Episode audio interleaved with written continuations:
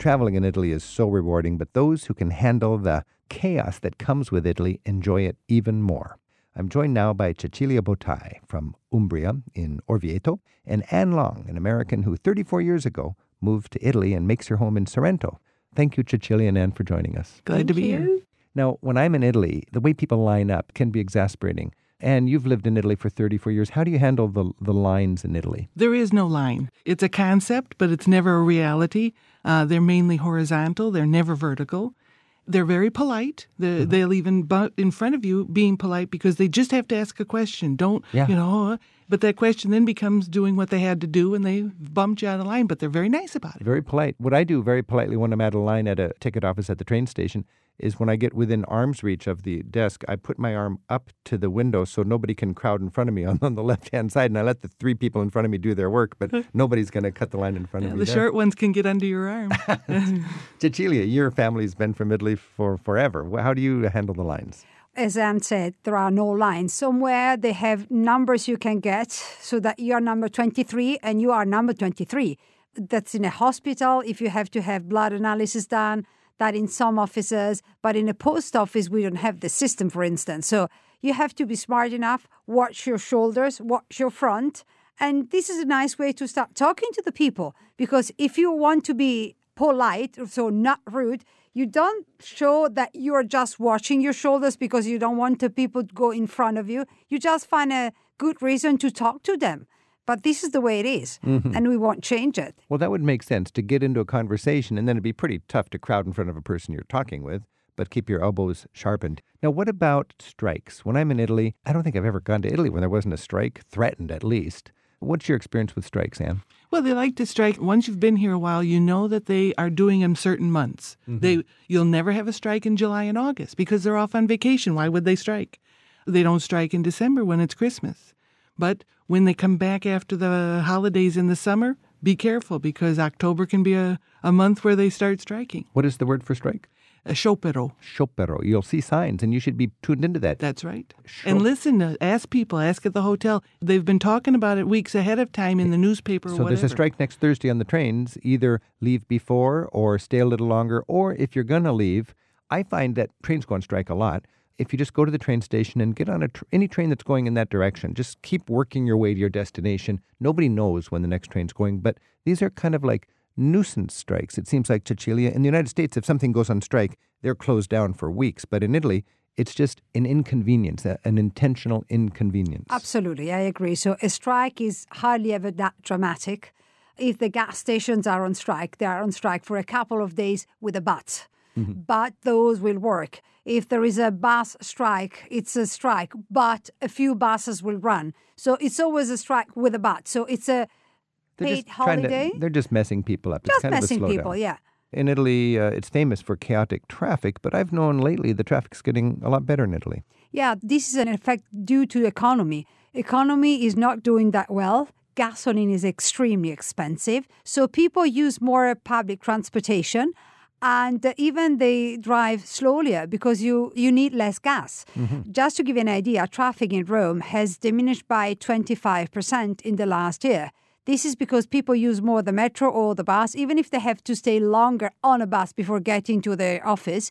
They have to do it because they can't make it to the end of the month otherwise. So, this is the only reason for which traffic has gotten better. And what is your experience with uh, traffic in, in Italy? Well, I come from Naples. Naples is the capital of uh, just a mishmash of traffic and things. It doesn't matter what they charge for the gas, what they they always have to be out. There's too many people in too small a space. It's like sand in a bottle with stones. Wherever there's a gap, that's where they're going to be. The so traffic the, the will go. will go. So You know, I've motorbikes and everything. In Italy, historically, the cars are littering the sidewalks. that's right. And then they put these posts to define the sidewalks, and it keeps the, the cars off the sidewalks. parking there, A- yeah. And that's been a, a big improvement, I think, over the years. They put a note very often, especially in the cities, they put a note. If you need me to remove the car, this is my phone number you can call me at, with the exception of the fact that if you don't speak Italian, you don't understand. So this is a quite common attitude in the large cities, Many especially times, in Rome. I've been on a bus, and many times there's a little peanut-sized car blocking the road. I mean, there's no way anybody could get by, much less our tour bus. And the guy thought, well, I'll just go run and do my errand. And we literally have to get out of the bus and we get six strong men and move the car onto Yeah, the sidewalk so we can we can drive through. I'm Rick Steves. This is Travel with Rick Steves. We're talking about navigating the chaos of Italy in our next trip. And what is the Italian feeling about the craziness of life there? Do you recognize it, or is everybody else just strangely organized?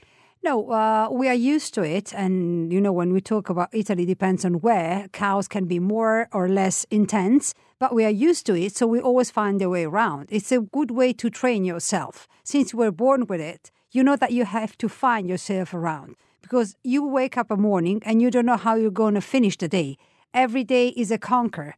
That is what we say. every day is a conquer. So there's a challenge to conquer every day, and you have to be creative. More than creative, quick and creative. So you have to create quickly. Okay, now if you go to Germany and it's so efficient and so organized, does it just feel like boring? No, it's different. Yeah? You know that it, there is no creation required, but sometimes it gets a bit too flat to me. Anne Long, you've lived in Italy for 34 years. Does it feel um, workable? How do you deal with the frustrations that come with becoming an Italian if you're used to American efficiency?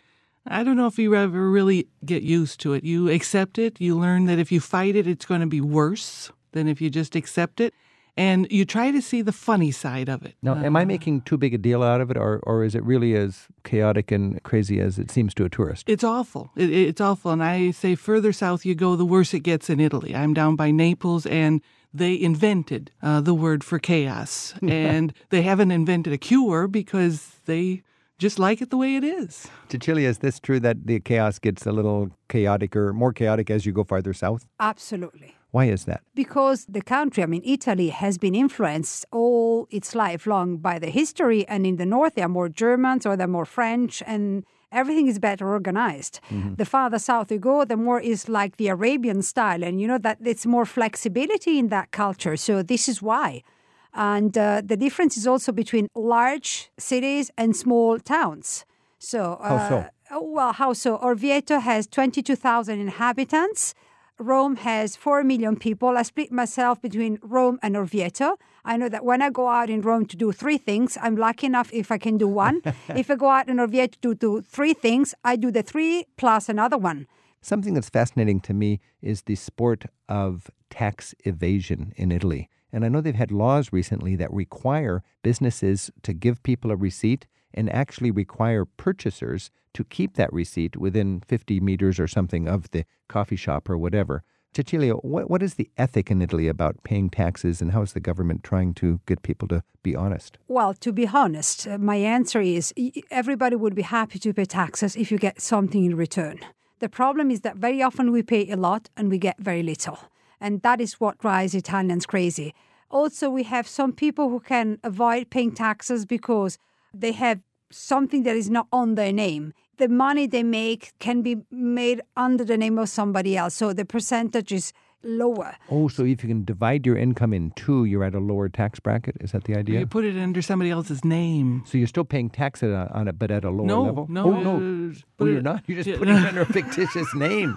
So this is your side business that's basically... Well, uh, you know, if you put it under your uh, a child's name that's 18 who's not making any other money, you don't pay taxes I on that see. amount of money. So, Anne, tell us more, because you come from... You're an American, but, but- you've lived in Italy for 34 years. What is striking to you about the Italian approach to taxes? Well, see, we're so used to our, our, our liberties here in America, and just the fact that in Italy now with the new laws, the police can go into your bank account and look at it, and they can check and see the movement. And if you've got money coming in and they have no reason to know where, where that money's coming from, they can come audit is that you. right? is absolutely right, and they're getting stronger and stronger. The problem is still corruption, which is if I have the right connection with the finanza, that is the police that is meant to check on your taxes or Oh. what, yeah, then by coincidence, nobody will check on your account. By coincidence, under the office of that specific doctor who makes an enormous amount of money, there is never the finanza checking.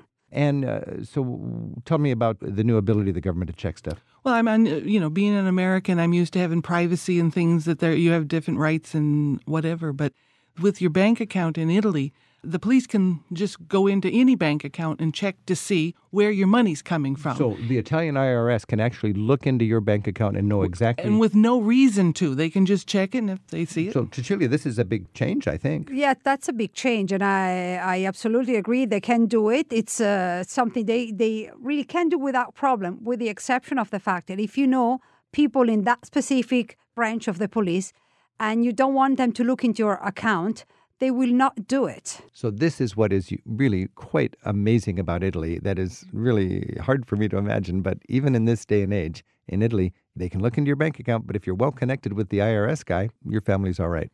Yes. all right. Well, thank you for this little insight into Italy, and uh, good luck sorting this out because we want the magic and the chaos of Italy, but we also want Italy to hold together. We'll do our best. it's all right. part and package. Mille grazie, and uh, I'll see you next time in Italy. Okay. Okay. Okay. Thank Ciao. you very much. Arrivederci. Each year, Rick Steves tour guides take free spirited travelers on escorted tours through Italy and beyond, one small group at a time. This year, we're featuring tours of Venice, Florence, and Rome, the heart of Italy, Village Italy, South Italy, and Sicily. For a free catalogue and Rick's Tour Experience DVD, visit the tour pages at ricksteves.com.